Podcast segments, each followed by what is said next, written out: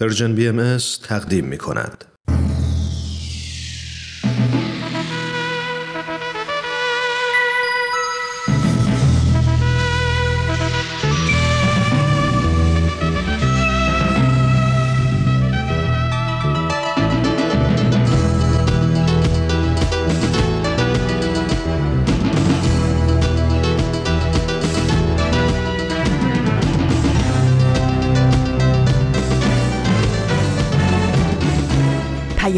دوست. برنامه ای برای تفاهم و پیوند دلها.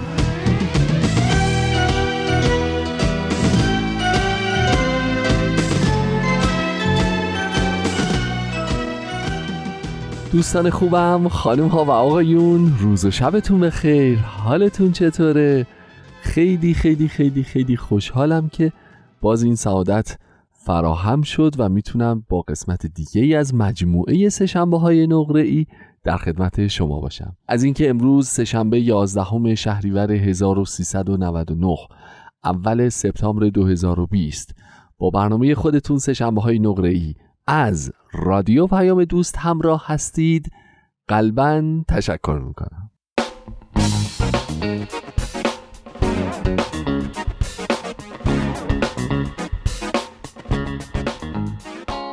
خب واقعا خوشحالم که یک بار دیگه در خدمت شما هستم و صداتون رو میشنوم و با هم گپ و گفتی می‌زنیم.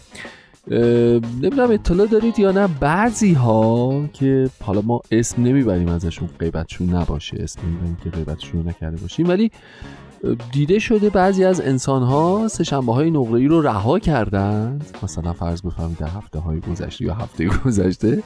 به طرز خیلی نامعلوم و ناواضح و ناتوجیه بگم غیر قابل توجیهی محل کار خودشون رو ترک کردن. چه انسان هایی پیدا میشن؟ عجیبه عجیبه عجیبه. و در این میون یک جوان مرد مثل رامان شکیب زحمت کشید و هفته گذشته برنامه رو مثل هر جلسه و هر برنامه‌ای که حضور داره خیلی خوب و خیلی عالی و خیلی قوی اجرا کرد و تقدیم شما کرد. خیلی خیلی قلبا تشکر می‌کنم از رامان عزیز و ممنونم به خاطر زحمتی که هفته گذشته کشید. قاعدتا اون برنامه رو خیلی پسندیدید و برنامه بسیار خوبی بوده. ولی واقعا اینکه چرا بعضی ها اینجوری می‌ذارن میرن سفر و دوستاشون مثل رامان یا بقیه بچه ها رو نمی‌برن و اینقدر آدم های تکخوری هستن. واقعا من فکر کنم اصلا بهتر راجبشون صحبت نکنیم. یعنی حیف برنامه ما نیست به نظرتون؟ الان حیف برنامه نبود. ما وقت برنامه رو بذاریم در مورد کارهای غیر قابل دفاع بعضی ها بخواهیم صحبت کنیم. وای عاشق اون صحنه‌ای بودم که میگو وای آقای هومن عبدی اگه صدای منو میشنوی حالا بعدا بر میگردی بعدا باهات کار داریم. فعلا ما هنوز با هم روبرو نشدیم. جونم در امان بیمه عمرم رو تمدید کردم دوستان. همه مواد ایمنی رو رعایت کردم. شیشه های ضد گلوله و خلیت کردن همه بچه های رادیو از سلاح های خطرناک برنده و تیز که احیانا نتونه حادثه برای هیچ کدوممون به وجود بیاد. به حال تشکر می‌کنم از رامان عزیز به خاطر اینکه محبت کرد و هفته گذشته به زیبایی و شیوایی برنامه سهشنبه نقره ای رو اجرا کرد. و امیدوارم که تو فرصت های آینده بدون اینکه نیاز به سفر باشه ما بتونیم رامان عزیز تو برنامه داشته باشیم و از حضورش و سوادش و معلوماتش و حضور گرمش و روحیه خوبش بهره مند بشیم. از شما هم تشکر می‌کنم که همچنان با برنامه خودتون همراه هستید.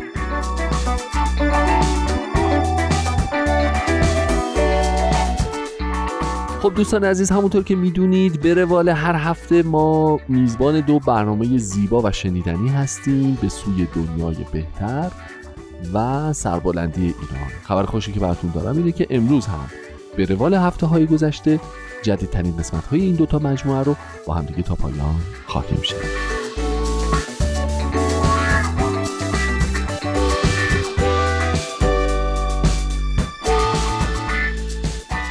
نکته خیلی خوبی که وجود داره و لازمه فکر کنم امروز راجبش صحبت بکنیم اینه که اینجا یادتونه قدیم می‌گفتن اینجا تهران است. صدای مثلا فلان. ما الان باید بگیم اینجا جا که مهم نیست. باید بگیم اینجا رادیو پیام دوست است و شما به سه شنبه های نقره ای گوش می‌دید. این رادیو این رسانه این به قول اینجایی ها مدیا یعنی فضای ارتباطی به نظر من به نظر من باید جز معجزات قرن 21 بیاریمش. واقعا چه فضای عجیبیه. ببینید هر کسی هر کسی در هر جای دنیا در هر ساعتی از شبانه روز می‌تونه کاری بکنه که با تمام دنیا در ارتباط باشه تبادل داشته باشه طوفان فکری راه بندازه طوفان موضوعی راه بندازه چیزی که به خصوص این روزها خیلی پررنگ شده. یه نفر یه جایی نسبت به یک چیزی معترضه یه نفر یه جایی نسبت به یک چیزی فکر می‌کنه و یه هشتگ ازش درست می‌کنه و این هشتگ می‌بینید شما طوفان توییتری اصطلاحا را میندازه.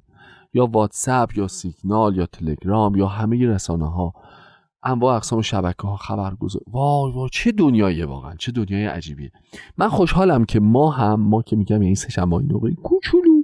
تو دل رادیو پیام دوست و رادیو پیام دوست تو دل پرژن بی ام اس. پرژن بی ام اس تو دل این همه رسانه فارسی زبان رسانه های دنیا حضور داره و می‌تونه تو این فضا موثر باشه و سهم خیلی خیلی خیلی کوچیکی داشته باشه. دوستان اگه موافق باشید بریم به سوی دنیای بهتر رو بشنویم. بعد مصادیق این ارتباطات جمعی و مزایایی که می‌تونه برای زندگی امروز ما انسانها در هر جای جهان داشته باشه رو راجبش بعد از به سوی دنیا بهتر با هم صحبت بکنیم. خواهش می‌کنم بفرمایید.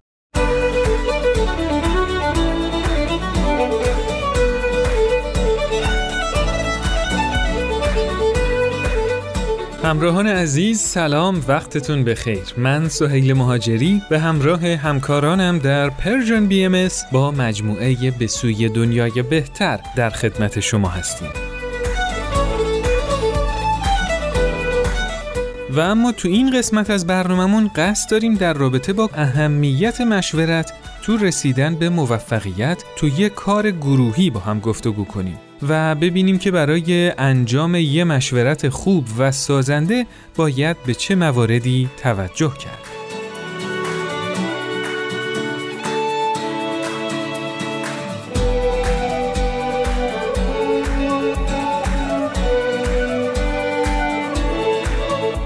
مشورت وسیله برای رسیدن به توافق و راهی برای اقدام جمعی یا همون کار گروهی.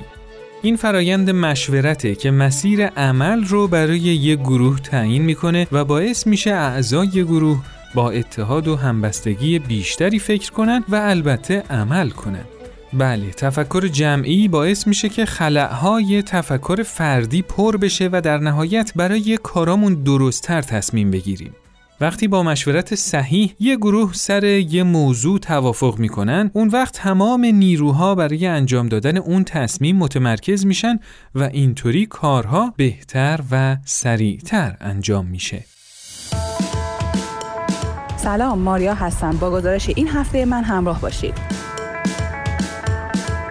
کاراتون رو راحت گروهی انجام بدید یا تنهایی؟ تنهایی. بستگی به کاره داره. ولی سعی می‌کنم که نظرات چند تا از دوستای نزدیکم هم بپرسم. دوست دارم همیشه کارام سریعتر به نتیجه برسه ترجیح میدم که خودم تنها سریع انجامش بدم تموم بشه. بستگی به کارش داره که چه جور باشه. چیکار می‌کنید که با بقیه اعضای گروه هماهنگ باشید؟ احتیاج به یه سری ملایمت ها و انعطاف هایی داره که به خرج میدیم به نظر من. سعی می‌کنیم که حرفای دیگران هم بشنویم در رابطه با موضوعی که هست. خب نظرات همدیگر رو می‌پرسیم. بعد یه نظری رو جمع می‌کنیم اونو انجام میدیم.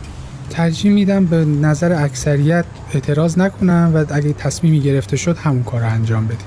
مشورت بین اعضای گروه چه تأثیری تو موفقیت بیشتر کار داره؟ بستگی به اون هدفی که قرار هستش بهش برسیم افراد مختلف می‌تونن فکرهای مختلف و تجربیات شخصی خودشون رو توی گروه به کار بگیرن و نتیجه کار به تب مطلوب تر خواهد شد. نسبت به یک موضوع می‌تونی شما از یک بود به اون موضوع نگاه بکنی ولی وقتی که افکار مختلفی باشه صد درصد از زوایای مختلفی به موضوع نگاه می‌کنن و می‌تونید شما دید وسیعتری نسبت به موضوع داشته باشید. اینکه همه با هم همسو میشن و با یه فکر قوی تر جلو میرن. تو مشورت تو گروه قانون و مقررات خاصی وضع می‌کنید؟ آسون می‌گیریم معمولا. نه به صورت آزاد هر کی می‌تونه نظرش رو بگه و به یه نتیجه کلی برسیم. من وضع نمی کنم ولی فکر می کنم که باید یه سری قوانینی داشته باشه که طبق اون قوانین یعنی بشه مشورت کرد. چون هر هم فکری رو نمیشه اسمشو گذاشت مشورت. نه فکر می‌کنم قانون وضع کردن توی این کار خب خیلی کمک نمی‌کنه. به خاطر اینکه محدود میشیم به یه سری چارچوب. به عنوان آخرین سوال چه کار مثبتی برای بهتر شدن مشورت انجام می‌دید؟ کسایی رو انتخاب بکنم که در رابطه با کاری که می‌خوایم انجام بدیم یا تجربیاتی کسب کردن یا حالا تو موقعیتش بودن. بیشتر مواقع روی یه دونه کاغذ یادداشت می‌کنیم و نظرات خوب و جدا می‌کنیم و آخر سر دوباره رای گیری می‌کنیم و اونا رو انجام میدیم. ممنون از اینکه با ما همراه بودید. مشورت صادقانه و صمیمانه برای موفقیت هر کار گروهی ضروریه چون با مشورت دیدگاه ها هماهنگ میشن و وحدت بین اعضای گروه ترویج داده میشه. وقتی که اعضای یک گروه با هم مشورت می‌کنن دیدگاه های جدید در مورد مسائل پیچیده بازگو میشه تا در نهایت بهترین تصمیم گرفته بشه. و همینطور مشورت اعتماد و صمیمیت بین اعضای گروه رو افزایش میده. ما از تأثیر مثبتی که مشورت می‌تونه روی کار گروهی بذاره صحبت کردیم. اما متاسفانه وقتی دورور خودمون رو نگاه می‌کنیم می‌بینیم که در عمل چطور وقتی آدما برای رسیدن به توافق در مورد یه مسئله دور هم جمع میشن صفاتی مثل خصومت و دشمنی ظهور می‌کنن و مانع حصول توافق میشن. از شما بیاموزیم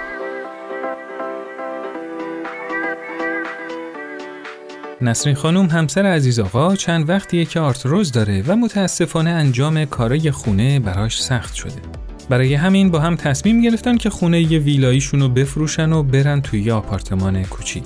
عزیز آقا که هر روز با درخت و گل و باغچه حیات مشغول بود نمی‌تونست تو گوشه ی آپارتمان بشینه از همون روز اول که رفتن به آپارتمان رفت تو حیات و خودشو با کارای مختلف مشغول کرد نسرین خانم به عزیز آقا می‌گفت اینجا که فقط خونه ما نیست. یازده تا خانواده دیگه اینجا زندگی می‌کنن. نمیشه که تو خودت سرخود یه کارایی انجام بدی. باید با مشورت بقیه باشه. تازه اون موقع بقیه هم یه کمکایی می‌کنن که کارا بهتر انجام بشه. اما عزیز آقا هم می‌گفت کار بدی که نمی‌کنم. باید خوشحالم باشن به هر حال به اصرار نسرین خانم عزیز آقا صبر کرد تا کارایی که به نظرش باید انجام می‌داد رو تو جلسه ساختمون مطرح کنه و با مشورت بقیه ساکنین تصمیم بگیرن.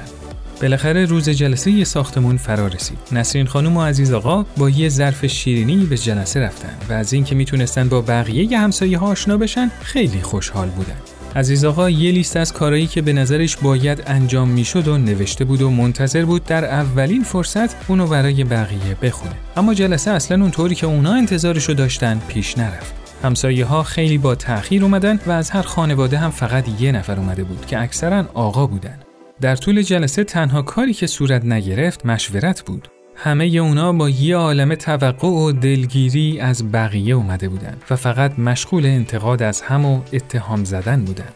جلسه شبیه مناظره های سیاسی شده بود. عزیز آقا و نسرین خانم ظرف شیرینی و روی میز گذاشتن و به آپارتمان خودشون رفتن. به نظر شما هر حالتی از مذاکره رو میشه روش اسم مشاوره گذاشت؟ آیا جاهایی که افراد با روحیه انتقاد و رقابت طلبی وارد میشن فرایند مشورت می‌تونه شکل بگیره؟ با هم نظرات شما دوستان عزیز رو میشنویم.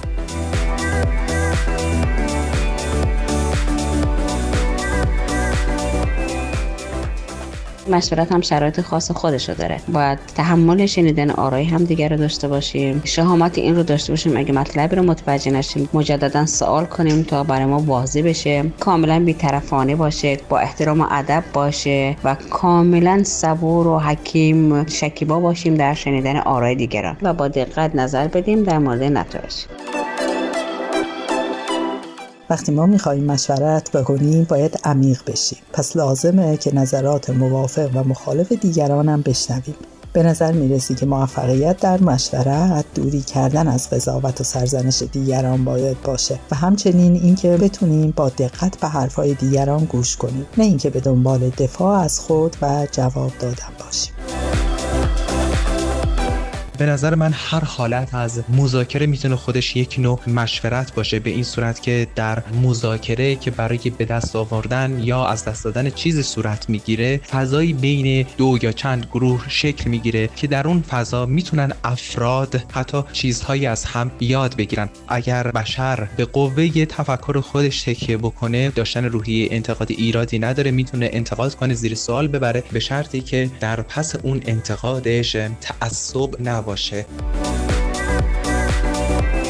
این سوال در واقع مشکل خیلی از جوامع امروز ماست که وقتی می‌خوان مشورت بکنن این دیدگاه رو ندارن که بخوان یه نتیجه که شامل حال عموم اون خانواده یا عموم اون جامعه بشه بگیرن. گاهن ناظر به رقابتن ناظر به تضعیف همدیگن یا خدای نکرده همدیگه رو تحقیر بکنن و خب مسلما نتیجه خوبی حاصل نمیشه. یعنی واقعا هر مذاکره ای مشاوره نیست.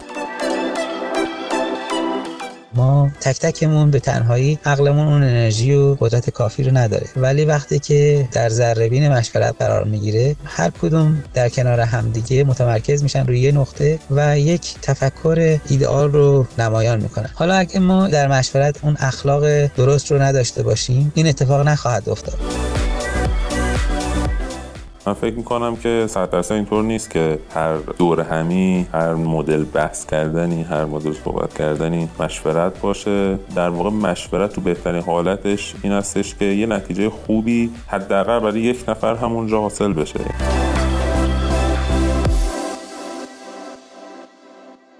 همراهان عزیز امروز در خدمت خانم دکتر رویا ایمن روانشناس محیط کار هستیم. خانم دکتر سلام به این برنامه خیلی خوش آمدید. خیلی ممنون آقای مهاجری که من دعوت کردید. خانم دکتر قبلا با هم در رابطه با رویکردهای جدید مدیریتی و مباحث مربوط به تیم ورک صحبت کرده بودیم که برای من خیلی جذاب بود. میشه بحث رو با همین موارد شروع کنید تا من در ادامه سوالاتم رو بپرسم؟ بله. به طور کلی در دو دهه گذشته شدم یه کمی بیشتر. محیط کار به این نتیجه رسیده که به دلایل اینکه نوع کار خیلی پیچیده تر هستش در این زمان تاریخی اجتماعی. در نتیجه کارها به دست یک نفر نمی‌تونه کاملا انجام بشه. در نتیجه باید کارها به صورت گروهی انجام بشه.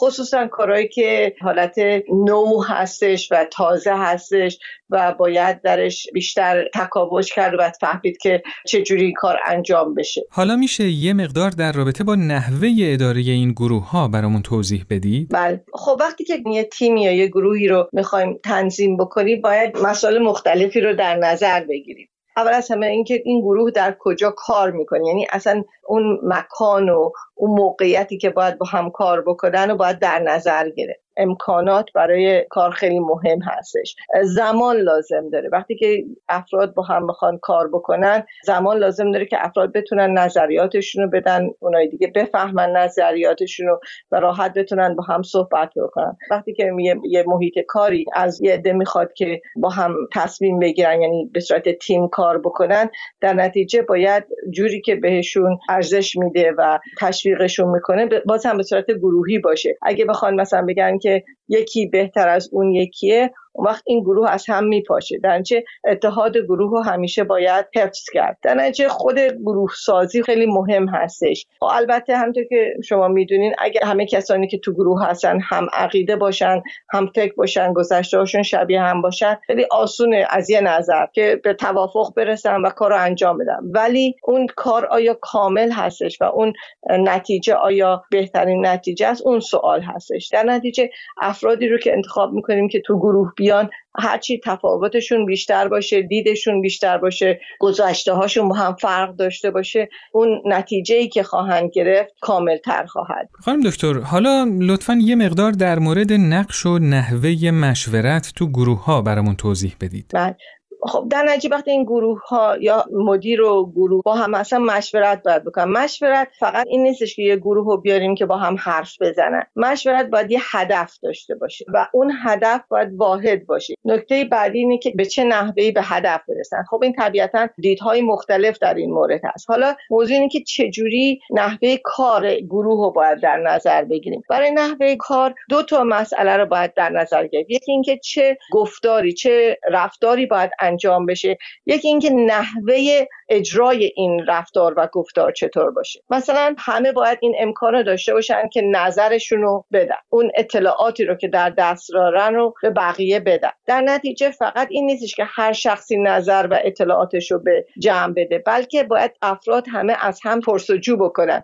او تو حرف نزدی. تو نظرتو بگو. تو ساکت بودی. تو چه نظری یا چه اطلاعاتی در این مورد جمع کردی؟ که در نتیجه این گروه دسترسی به تمام اطلاعات و نظریات داشته باشه. باید یه حالت تشویقی باشه یه محیط مثبتی باشه که همه بخوان با هم صحبت بکنن. وقتی که فقط یه نفر نظر میده هر چقدر نظرش خوب باشه احتمال اینکه همه اون نظر رو کاملا تو قلبشون قبول کرده باشن ممکنه کم باشه. در نتیجه هرچی بیشتر اون اعضای گروه در این نتیجه گیری سهیم باشن. احتمال اینکه اون کارایی اون نتیجه بیشتر باشم هست. یه دکتر دیگه هم که خواستم میگم نحوه بیانه. یعنی اینکه وقتی آدم نظر می‌خواد بده به چه صورتی اینو میگه؟ بعضی وقتا به حالت توضیح بعضی وقتا یه حالت داوریه. یعنی مثلا وقتی شما یه چیزی میگین وقتی من می‌خوام جوابتون رو بدم نکته که شما گفتین رو یه حالت تحقیرآمیز یا critical برآورد می‌کنم. وقتی که وارد اتاق میشیم به همه افرادی که توی اون اتاق یا اون محیط مشورت هستن به یک دید نگاه بکنیم. نه اینکه مثلا من خب ده سال بیشتر از شما اینجا بودم پس من بیشتر از شما ها می‌دونم. خب اگه اونطور باشه اون جوونا رو اصلا دعوت نکنین. اگه فکر می‌کنین که جوونا هیچی نمی‌دونن. اگه جوونا رو دعوت کردین که توی بحث باشن پس باید حرف اونا رو گوش کنیم. اگه جوونا اونایی که مسنتر هستن و تجربه بیشتر دارن و دعوت می‌کنن پس باید به حرف اونا گوش کنن باز اون حالت تواضع و یادگیری خیلی مهم هست. صحبت که می‌کنیم و گوش که می‌کنیم یه خورده باز و شفاف باشیم. یه حالت همدردی. مثلا بعضی وقتا من ممکنه یه چیزی بگم که می‌دونم تا یه حدی طبق نظر شما نیست. وقتی که می‌خوام بیان کنم اینو در نظر داشته باشم که شاید این ممکنه ایجاد ناراحتی برای کسی بکنه. به طور کلی وقتی آدم مثبت باشه باز و شفاف باشه و هدفش این باشه که ببینیم این مسئله رو چجوری بهترین راهه که می‌تونیم حل بکنیم اون وقت مشورت نتیجه خوب داره. اما اگه فقط دور هم جمع میشیم و یه نفر می‌خواد به اونای دیگه دستور بده خب اونم یه جلسه ایه ولی دیگه جلسه مشورت نیستش. خیلی ممنون. شما به نحوه مشورت روابط بین اعضا و فضای جمع مشورتی و همینطور اهمیت و نقش قابل توجهی که مشورت می‌تونه تو موفقیت یک کار گروهی داشته باشه اشاره کردید. به عنوان آخرین سوال لطفا بفرمایید نقش یک مدیر در فرایند مشورت چی هست؟ بله. خب مدیر در مسائلی که مشورت می‌خواد بکنه باید تصمیم می‌گیره که آیا این می‌خواد مشورت به صورت گروهی باشه یا به صورت یک به یک باشه. وقتی که مدیر می‌دونه که تو گروه بعضیا با بعضی دیگه مخالف هستن یا بعضیا یه جنبه رو بیشتر علاقه دارن بعضیا یه جنبه دیگر رو علاقه دارن وقتم محدود هستش بهتره که مدیر با یکی یک مشورت بکنه جمع نکنه. بلکه اون وقتی جمع می‌کنه باید اول اختلاف حل بشه. بعد وقت می‌تونیم به نتیجه برسیم. در این حال هم همه اون نکاتی که قبلا گفتم اگر مدیر رئیس جلسه هستش باید تمام این جنبه ها رو مراعات بکنه که مطمئن باشه همه دارن نظر میدن همه دارن گوش می‌کنن. در مدیر کارش اینه که در حقیقت اون گروه رو کمک کنه که مراعات کنن به این اصول. خیلی ممنون از توضیحاتی که دادید. همراهان عزیز گفتگو با خانم دکتر ایمن در برنامه بعد ادامه خواهد داشت. خانم دکتر خیلی ممنون که دعوت ما رو پذیرفتید. خیلی ممنون متشکرم.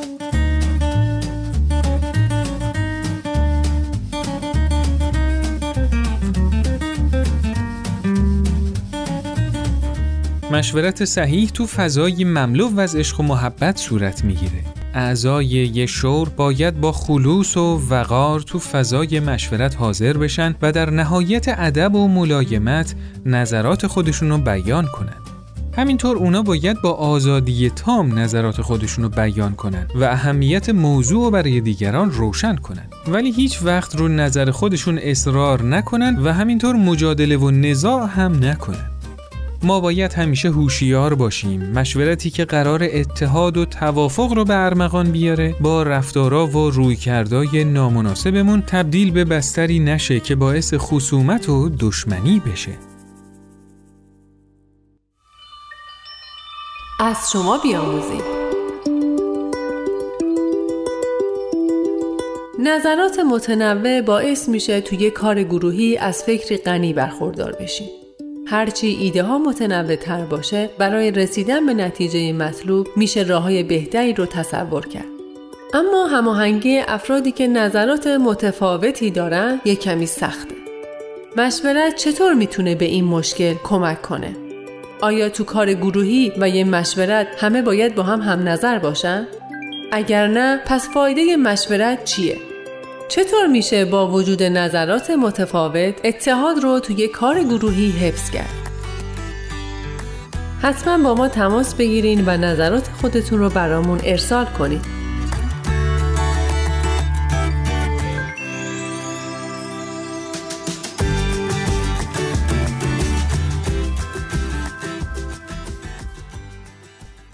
خب دوستای عزیز به پایان این قسمت از برنامهمون رسیدیم. امیدواریم که از شنیدن اون لذت برده باشید.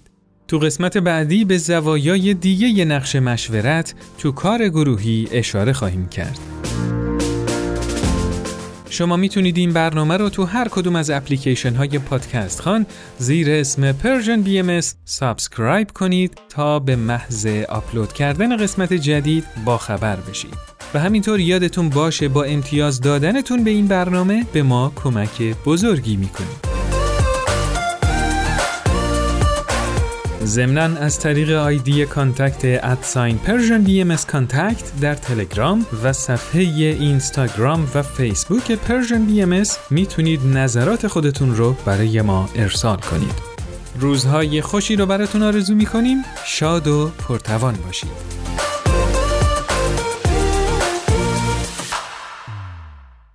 خب دوستان خوبم همچنان با رادیو پیام دوست و سه شنبه های نقره ای همراه هستید.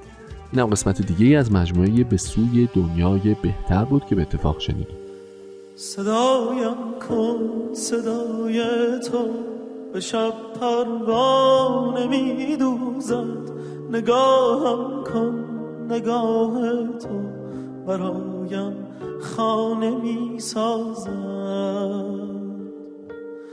بار آبی آرام بر صحرای خشک من.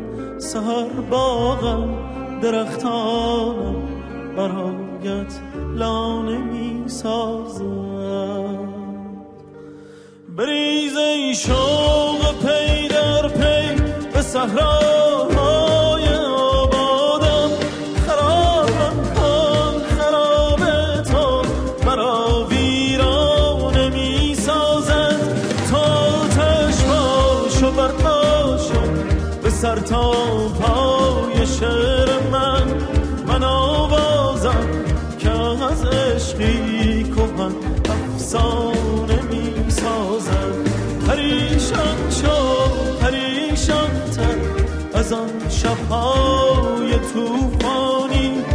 نسیم از شهر ویرانم برایت شانه می سازم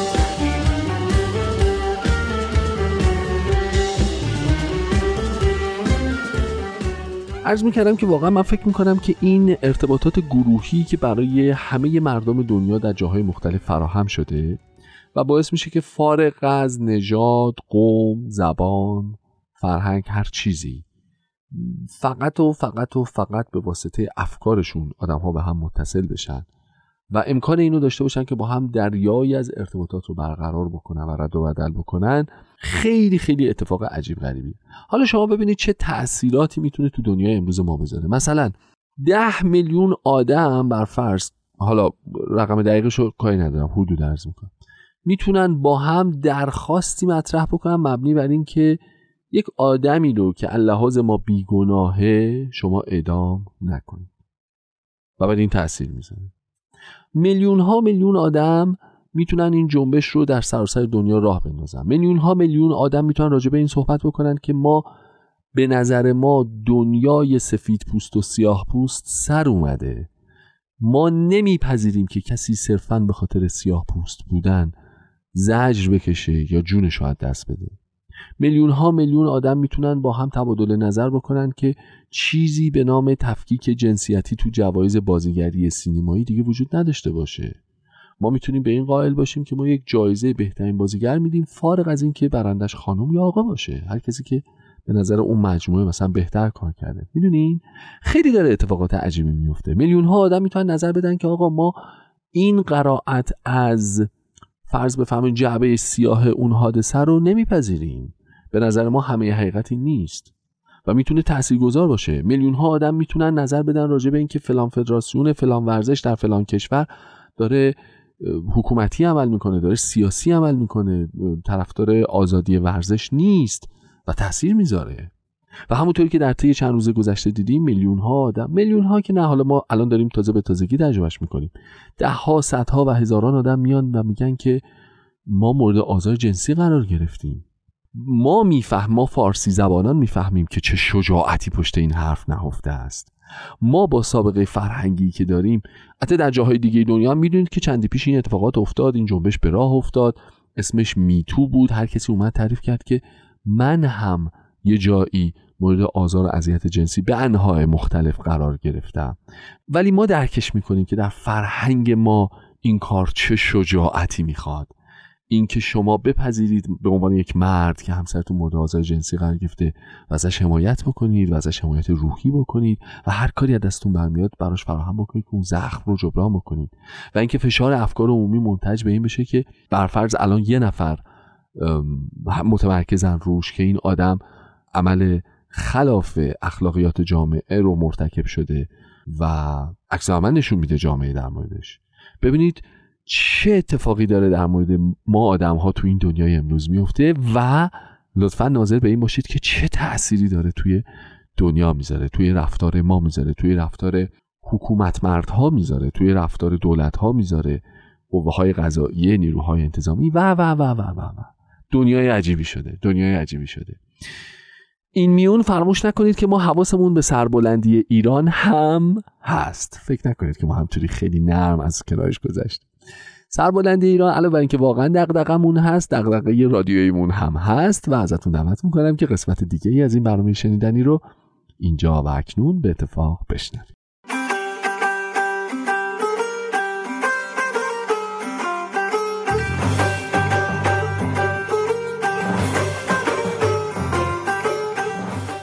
سربلندی ایران.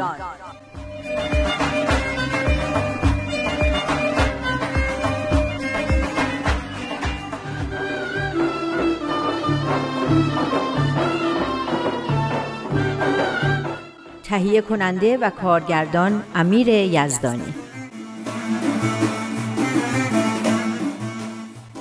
حاضری که کتابمون رو بخونیم و ببینیم دیگه چی باعث سربلندی ایران میشه؟ بله این کتاب اینم قلم و دفتر. همه رو اینجا یادداشت کردم. همه چیزایی که می‌تونیم با هموطنانمون دربارش گفتگو و مشورت کنیم تا منجر به پیشرفت و سربلندی ایران بشه. می‌خوای یه مروری بکنیم که همیشه تو ذهنمون باشه و هر فرصتی شد بتونیم درباره هر کدومش که میشه با دیگران صحبت کنیم؟ حتما. به نظر من از همه مهمتر اون پیام اولی درباره تجدد بود و اینکه راه حل مشکلات ایران نه بازگشت به جاهلیت و قرون وسطاست و نه تقلید کورکورانه از غرب. موضوع مهم دیگه شرایط تجدد بود. حاکمیت قانون و مردم سالاری، رفاه اجتماعی و ترویج صنایع و تکنولوژی های مفید، تعلیم و تربیت عمومی و حقوق بشر و پیشرفت اقتصادی و بردباری مذهبی. آفرین بابا همه رو یه نفس گفتی یا؟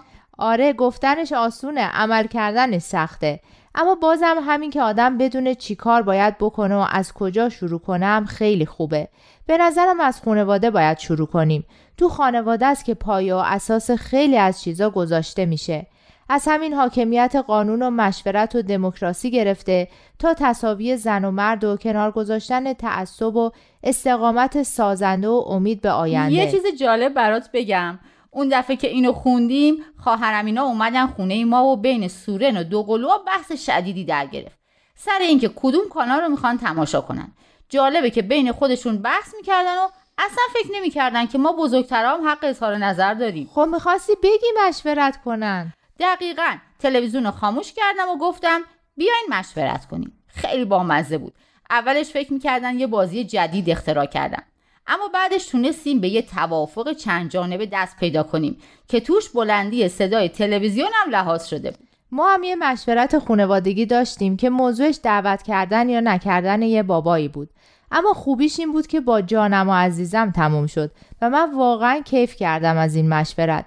اونقدرام که تو می‌گفتی کار سختی نبود اما یادم بود که دستم به اون میله محبت و احترامی که گفتی باشه. چه تجربه خوبی. خب حالا که از این تجربیات خوب انرژی گرفتیم بیا تا بریم سر پیام بعدی که مال 13 فروردین 1389 پاراگراف اول که خلاصه پیام قبلی درباره خانواده است. فقط یه جمله رو زیرش خط کشیدم. لزوم تربیت فرزندانی که سعادت خود را در سعادت و عزت دیگران ببینند. ببین خیلی قشنگه ها اما شک دارم شدنی باشه. تو شدنی بودن شک نکن. فکر کن که اگه مختره های برق و تلفن و کامپیوتر و ماشین و هواپیما و اینجور چیزا هم شک می‌کردن ما هنوز تو غار بودیم. خب اینم حرفیه. اگه بخوایم جامعهمون آینده روشن و سرافرازی داشته باشه که همه توش به رفاه و سعادت برسن باید بچه رو طوری تربیت کنیم که ارزش سعادت جمعی رو درک کنن و سعادت خودشون رو توی اون ببینن. باشه پس بریم سر این جمله که میگن خونواده می‌تونه به عنوان یه واحد اقتصادی سهم موثری در حل مشکلات و بیعدالتی های اقتصادی داشته باشه. درسته اما چطوری؟ فکر کنم این پیامم درباره همینه. بیا بریم جلو ببینیم چطوری. پاراگراف دوم. این پاراگراف دوم مثل اینکه درباره شما باهایی است. اینکه بیشتر باهایای ایران از رفاه نسبی برخوردار بودن. البته در گذشته. اما من همین حالا هم فکر می‌کنم وضعتون از خیلی از ماها بهتره. دلیل این رفاه نسبی همینجاست. رازش همین بینشاییه که تو این پاراگراف اومده. البته رازی که پنهان کردنی هم نیست. اتفاقا تاکید بیت اعظم رو اینه که این بینش ها رو با همه در میون بذاریم. یعنی همین تاکید روی کسب علم و دانش و اشتغال به صنعت و حرفه مفید؟ بله همینا. البته میفرمایند اشتغال مجدانه و صادقانه. به نظر من راز اصلی تو همین جدیت و صداقته. ایناست که باعث اعتماد مردم و رونق گرفتن کسب و کارا میشه. این تو با روح خدمت رو هم یه توضیح بده. تو آثار بهایی هست که کاری که با روح خدمت انجام بشه عبادته. یعنی اگه شغلی رو که انجام میدی و بابتش دستمزد می‌گیری رو با روحیه خدمت به مردم انجام بدی خودش عبادته.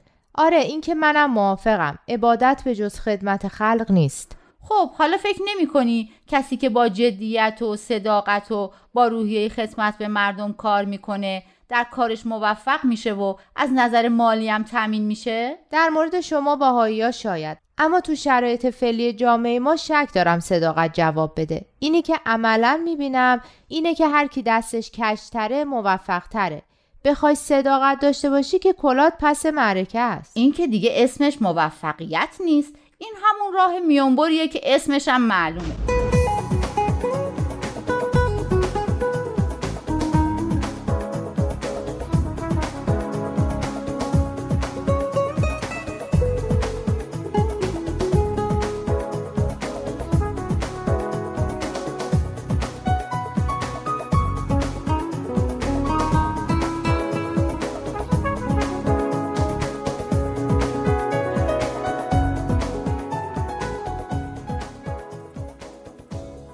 نظرم اینی که گفتی ارتباط زیادی با این جمله داره که اینجاست. بالای صفحه 49 پیشرفت اقتصادی و اجتماعی ایران پیداش کردی؟ آره آره اینجا هست. آهان میگن پیشرفت اقتصادی و اجتماعی ایران مستلزم یک تغییر اساسی در بینش مردمه. حالا ببینیم درباره چی. اینجا نوشته نسبت به هدف اصلی زندگی راه ترقی و تقدم مفهوم رستگاری و سعادت ابدی و جایگاه مادیات در حیات شخصی و خانوادگی. دقیقا. من فکر می‌کنم اگه بینش درستی نسبت به این مسائل داشته باشیم دیگه صرف پولدار شدن یه آدم در اثر تقلب و اختلاس و کلاهبرداری به نظرمون موفقیت نمیاد. به نظر من موفقیت یه بود اخلاقی و روحانی هم داره که اگه اون نباشه دیگه نمیشه بهش گفت موفقیت. می‌خوای بگی پول باید از راه حلال به دست بیاد؟ آره اما یه چیزی وسیعتر از حلال و حرومی. یه دید دیگه ای نسبت به زندگی و اینکه مادیات کجای زندگی ماست. مادیات نه چیز بدیه که کلا بندازیمش کنار و بشیم یه زاهد گوشگیر نه همه چیزه که همه انسانیتمون رو بخوایم قربانی به دست آوردنش بکنیم. جالبه دقت کردی همه چیزها رو با نه این و نه اون معنی می‌کنی؟ آره راست میگی آخه همیشه زیاده رویه که کار دست آدم میده. راز خوشبختی تو اعتداله. حضرت بهاءالله مؤسس دیانت بهایی میفرمایند هر امری از امور اعتدالش محبوب. تو مسئله مادیات هم باید اعتدال رو رعایت کرد. منم موافقم. من همیشه میگم پول زیادیش خوب نیست. اعتدال همینه دیگه. هدف از زندگی ما این نیست که یه مقدار معینی پول جمع کنیم و یه میزان مشخصی خوراک و پوشاک مصرف کنیم و بعد بمیریم. اومدیم تو این عالم که یه سیر تکاملی رو طی کنیم و رشد کنیم. اما تا زمانی که تو این عالم زندگی می‌کنیم که عالم ماده است به اسباب مادی هم احتیاج داریم. در نهایت پول و مال و منال وسیله زندگیه نه هدف اون. و اینکه ما نباید وسیله رو به جای هدف بگیریم. آفرین. اگه از هدف اصلی باز بمونیم و هزار جور خلاف بکنیم و اون سیر تکاملی روح رو از بین ببریم تا برسیم به چیزی که قرار بوده وسیله این سیر تکاملی باشه میشه اسمشو گذاشت موفق شدن؟ اینطوری که بهش نگاه کنیم درسته اما بیشتر مردم قضیه رو جور دیگه می‌بینن خب برای همینه که میفرمایند یه تغییر بنیادین در بینش مردم لازمه تا ایران به پیشرفت اقتصادی و اجتماعی برسه تا زمانی که هدف همه یا حالا اکثریت مردم رسیدن به ثروت باشه از هر راهی که شد اوضاع جامعهمون درست نمیشه. اتفاقا راهشه که خیلی مهمه. اگر راهش اون صنایع و فنون مفیده باشه ایران پیشرفت می‌کنه و اقتصادش به مسیر درست میفته وقتی هدف فقط به ثروت رسیدنه همه میرن سراغ آسونترین راهها که خوبش دلالی و دست به دست کردن کالاهاست. بعدش هم که دیگه میشه انواع قاچاق و اختلاس و زمینخواری و کلاهبرداری. یعنی نمی‌تونیم اصول اخلاقی و روحانی رو تو مسائل اقتصادی نادیده بگیریم. اگه بگیریم نتیجه همینی میشه که تو دنیا داریم می‌بینیم. بیعدالتی و فقری که روز به روزم بیشتر میشه. یه جمله رو می‌خواستم برام بیشتر توضیح بدی که حالا فهمیدم. کدوم جمله؟ این که نوشته راه حل اساسی مشکلات اقتصادی جهان را باید در توجه همزمان به موازین علمی و اصول روحانی جستجو کرد. می‌دونی همیشه علم به ما وسیله میده دین هدف. یکی از اینا بدون اون یکی درد رو از ما درمون نمی‌کنه. وای چقدر مطلب داشتیم پیام. هنوز به نصفم نرسیدیم. بقیهش باشه برای دفعه بعد. بذار برم یه چایی بیارم بخوریم. مخامون یه هوایی بخورم.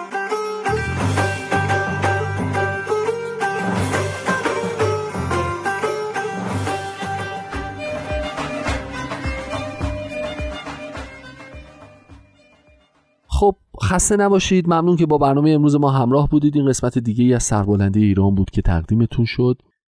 خوشحالم از اینکه رسانه ها تو این دنیا وجود دارن. خوشحالم از اینکه ما مشارکت می‌کنیم و آرزو می‌کنم که کمک بکنیم به اینکه همه این مشارکت ها و اظهار نظرها و پیگیری ها و حق خواهی ها در فضاهای مجازی در فضاهای گروهی بره به سمت واقعی تر شدن بره به سمت اقلانی تر شدن. می‌دونید ما الان بالاخره باید صادقانه خودمون نگاه به خودمون بکنیم دیگه. داریم فضاهای جدیدی رو تجربه می‌کنیم. هنوز اون خشونت انگار در لابلای کلمات و جملات ما هست. گاهی وقتا بیرون می‌زنه. تو فضای مجازی عرض می‌کنه هنوز گاهی وقتا اون به سخره گرفتن ها اون جدی نگرفتن ها هم هست. ولی خب در کنارش می‌بینید که چقدر بحث های جدی چقدر حق خواهی سهم خواهی و دعوت به تفکر بیشتر و نگاه دقیقتر به مسائل و مشکلات مختلف اجتماعی مطرح میشه که فی نفسه به نظر من مبارک و فرخنده است. همین که باعث میشه یک معضلی مطرح میشه بولد میشه آدم ها راجبش فکر می‌کنن و از زوایای مختلف بهش نگاه می‌کنن و اونجا نظر میدن و این نظرات و نظرات و نظرات طوفان ذهنی ایجاد می‌کنه و منجر به این میشه که ما هم دیدگاهمون تغییر بکنه و کامل و کامل و کامل تر بشه. این خودش فی نفسه به نظرم اتفاق خوبیه. برمیگردم به همون جمله‌ای که اول برنامه گفتم. به نظر من معجزه قرن 21 انشالله که همیشه موفق باشین. امیدوارم که هر جای این جهان پهناور که هستید سالم و سلامت باشید. و امیدوارم که تا سهشنبه آینده که قسمت دیگه از این مجموعه برنامه تقدیمتون میشه خوب و خوش و موفق باشید. مراقب خودتون باشید و خدا نگهدار.